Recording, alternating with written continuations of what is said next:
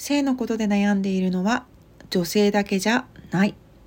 日本の包茎日本の童貞を考えてみた。性を通して自分を知る世界を知るラジオナビゲーターの純川花子と申します。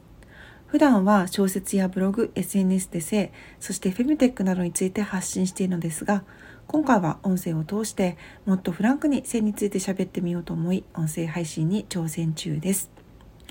さて今回は男性こそ本音で性について語るべき時代が来た。ということを伝えたく女性である私が男性の性についてえーと、今回はですね、あのー、日本の包茎日本の童貞というね、あのー、テーマで語っていきたいと思います。皆さんは童貞包茎と聞いてどんなイメージを持たれますか？私はですね好感を持とうとかそういうことを抜きにして本気で本音でなぜ男性がこれらのことを気にしているのか理解できない人間です。最近はなくなりつつありますがあの電車の広告にそういった手術をこう示唆するような医療関係の広告がねあのぶら下がっていたりですね。まああのタートルネックを着た男性がねあの 写真に写ってそういうこうなんだろうななんか手術してすっきりしますみたいな すっきりするかなんかちょっと詳しく覚えてないんだけれどもそういう広告とかね昔あったんですよね。あと,、えーと、男性誌の見出しだとか広告でねそういったことについて言及していることをあの見るたびに頭の中がクエスチョンマークだらけでした。男性は童貞や包茎じゃない方がいいと思っておられる方が多いのは、まあ、そういったことからね存じているんですけど私はそんなことよりもっと大切なことがあるだろうがよとあの疑問を持ってきた人間です。それとまあ私の周りの女性たちは、まあ、結構ね性について、えーと自由に話すタイプの方たちが集まっていると思うんですけど正直ねその男性の下半身問題については話題にはならないです。あの包茎ってこういろんな種類があるみたいなんですよねなんかあの火星包茎とか新生包茎とかあのいろいろあるみたいなんですけどあの自分のあそこだってまともに見る機会もないわけで私は未だに区別がつかのつかないというかあの知識がねだあのないんですね。あの女性が目にするメディアにもそういった記述を見ることってあんまりないですしなぜ男性がそこまで童貞放棄を気にしているのかよく正直わからないんです。でも男性はやたら気にしている様子ですよね。そしてそのことが女性に嫌われる原因だとも思っている節があるなってこれってどういうことなのでしょうか？その疑問に答えるべく本が社会学者の渋谷智美さんのご著書「日本の童貞そして日本の包茎」というねタイトルが付けられた本です。あのまあ、詳しく話すとネタバレになってしまうので今回も「日本の童貞」というタイトルのあの本のね Amazon の説明文から抜粋して紹介させていただきますと1920年代童貞は日本男子の美徳だった。かっこいいから恥ずかしいへ。近代から現代において童貞のイメージはどのように変化してきたのか。ということについて、あのー、書かれている本です。童貞は美徳だった時代があったのにこの約100年間の間一体何があったのか。気になりますよね。そして「日本の包茎」というタイトルの本では日本人男性の半数以上が火星包茎とされ多数派であるのに多くの男性がこれを恥じ秘密にしようとするのはなぜか。そのままでは女性に嫌われると一部の美容外科医は言い募り男性による長老の対象ともなってきた。火星包茎を恥じる感覚はどのようにして形成されたのか、江戸後期から現代まで医学書から性の指南書週刊誌まで膨大な文献を読み解き火星放棄をめぐる感覚の200年史を描き出しています。私はねこの,、うん、あの本を読み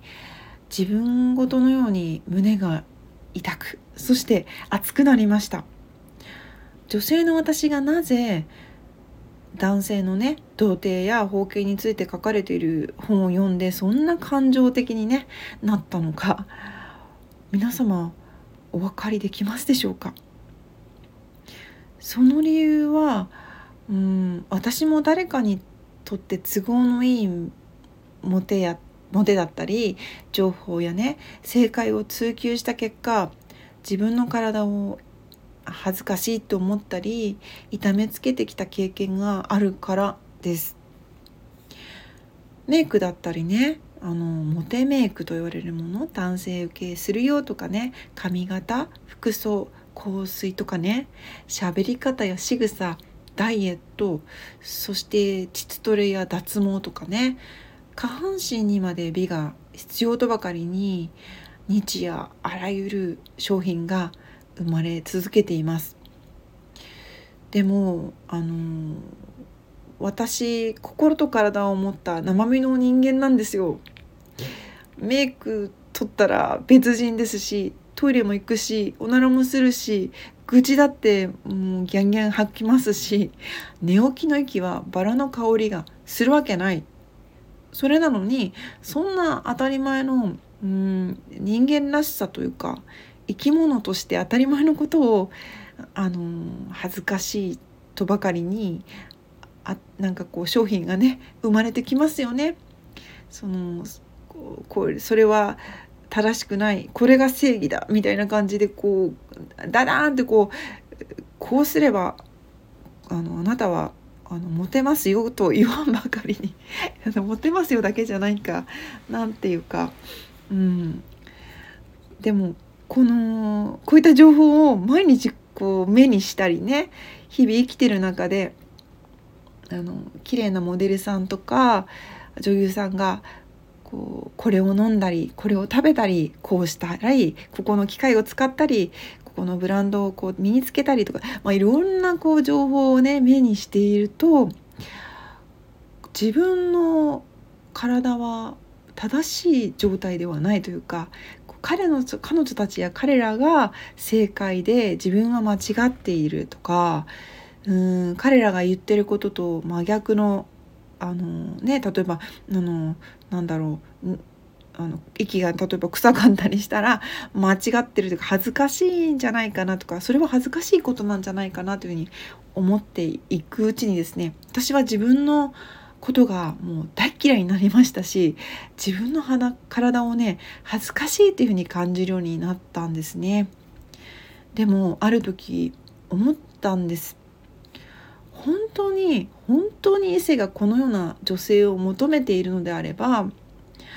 私である必要はあるのかなって私がなんかうん生きていることさえもこう罪悪感を抱くようになったんですよね。でもすごくこう落ち込んでしまってでもねあのある時誰かに愛されなくたって私は自分をこれ以上嫌いになりたくないし汚いとか恥ずかしいってもうねこれ以上思いたくないって思ったんですよ。そしてこれらの情報とか商品とかねうん、サービスって一体誰のための情報なんだろうって考えた。そして自分を優先させようって決めたんですよね。その結果そのままの自分を、うん、尊重し始めることができてすごく生きるのが楽になったんですよ。そしたらこう自分のことを尊重してくれる仲間とか友達とかあの異性とかもね出会うことができるようになってきました。渋谷さんのねこの「日本の童貞」とか「日本の包茎」という本を書かれた渋谷さんの本には大切なのは女性の体よくねその女性の体は大切にしようというふうに言ってるけれども男性の体だって同じように大切なんだよっていう風にねあのそんなメッセージが溢れたあの愛にあふれた本なので是非気になった方は手に取って読んでみてください。そしてそしてこの日本の童貞日本の包茎を読んで思い出したのは私がね過去お付き合いしていたポルノ依存症の男性のことでしたこの話は次回ちょっとね今回は長くなったので話していこうと思いますさて今回話した内容以外でも性性性という性にまつわる出来事をノートの記事でも書いています。私の過去の恋愛の話や仕事や旅などを通して分かった性のこと生理に関する情報国内外のフェムテック情報や映画漫画記事などをシェアしたりいろんな性に関する話をエッセイとして語っています。よかったら読んでみてください。そして先ほど少し触れましたが過去私がポルノ依存症の方とねお付き合いしたことがきっかけで今の日本にある性の形を、面白おかしくねコメディとして書いた「フィーリングといえばお相手はプロの依存症」という自分探しコメディ小説が絶賛 Amazon の電子書籍電子書籍 Kindle またあの書籍にても発売中です。主人公の千春ちゃんがポルノ依存症の恋人を通して自分の性と向き合っていくっていうお話是非ねあの女性の方にも男性の方にもあの楽しんでね読んでいただければいいなと思っています。私のプロフィール欄にホームページやリンクなども貼っておきます。お時間のある時に読んでいただければ光栄です。思っていても言えない、発信できない性のこと、私が代わりにガンガン発信していきますので、よかったら応援、フォローよろしくお願いします。